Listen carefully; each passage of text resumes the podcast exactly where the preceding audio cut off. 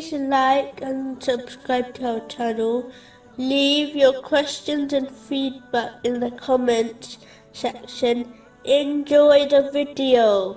Continuing with chapter 2, verse 3. الذين يؤمنون بالغيب ويقيمون الصلاة ومما رزقناهم ينفقون Who believe in the unseen, establish prayer, and spend out of what we have provided for them. The next characteristic of righteousness mentioned in this verse is that a Muslim spends, for the sake of Allah, the Exalted.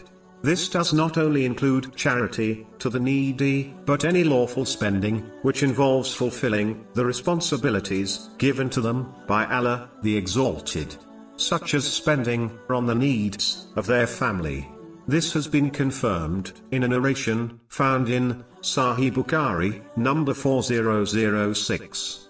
In addition, it does not only include the obligatory charity, but voluntary charity also.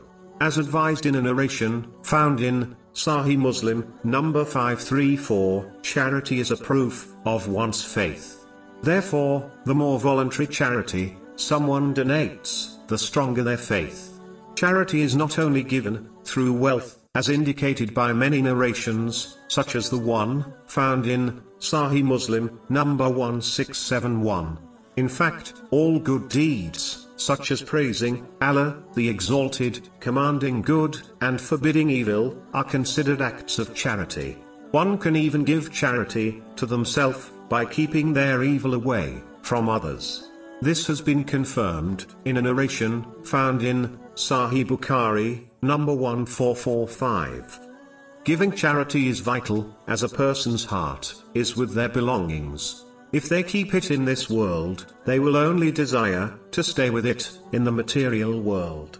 But if they send it ahead, in the form of charity, they will desire to meet it in the hereafter, therefore, their attention and focus will turn towards preparing for the hereafter.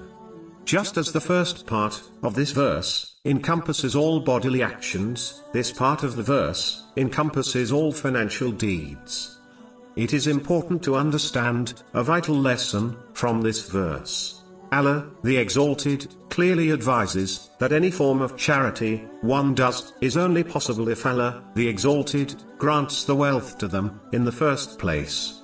In fact, all good deeds are only possible through the mercy of Allah, the Exalted, in the form of knowledge of the deed, inspiration, strength, opportunity, and even the acceptance of the deed.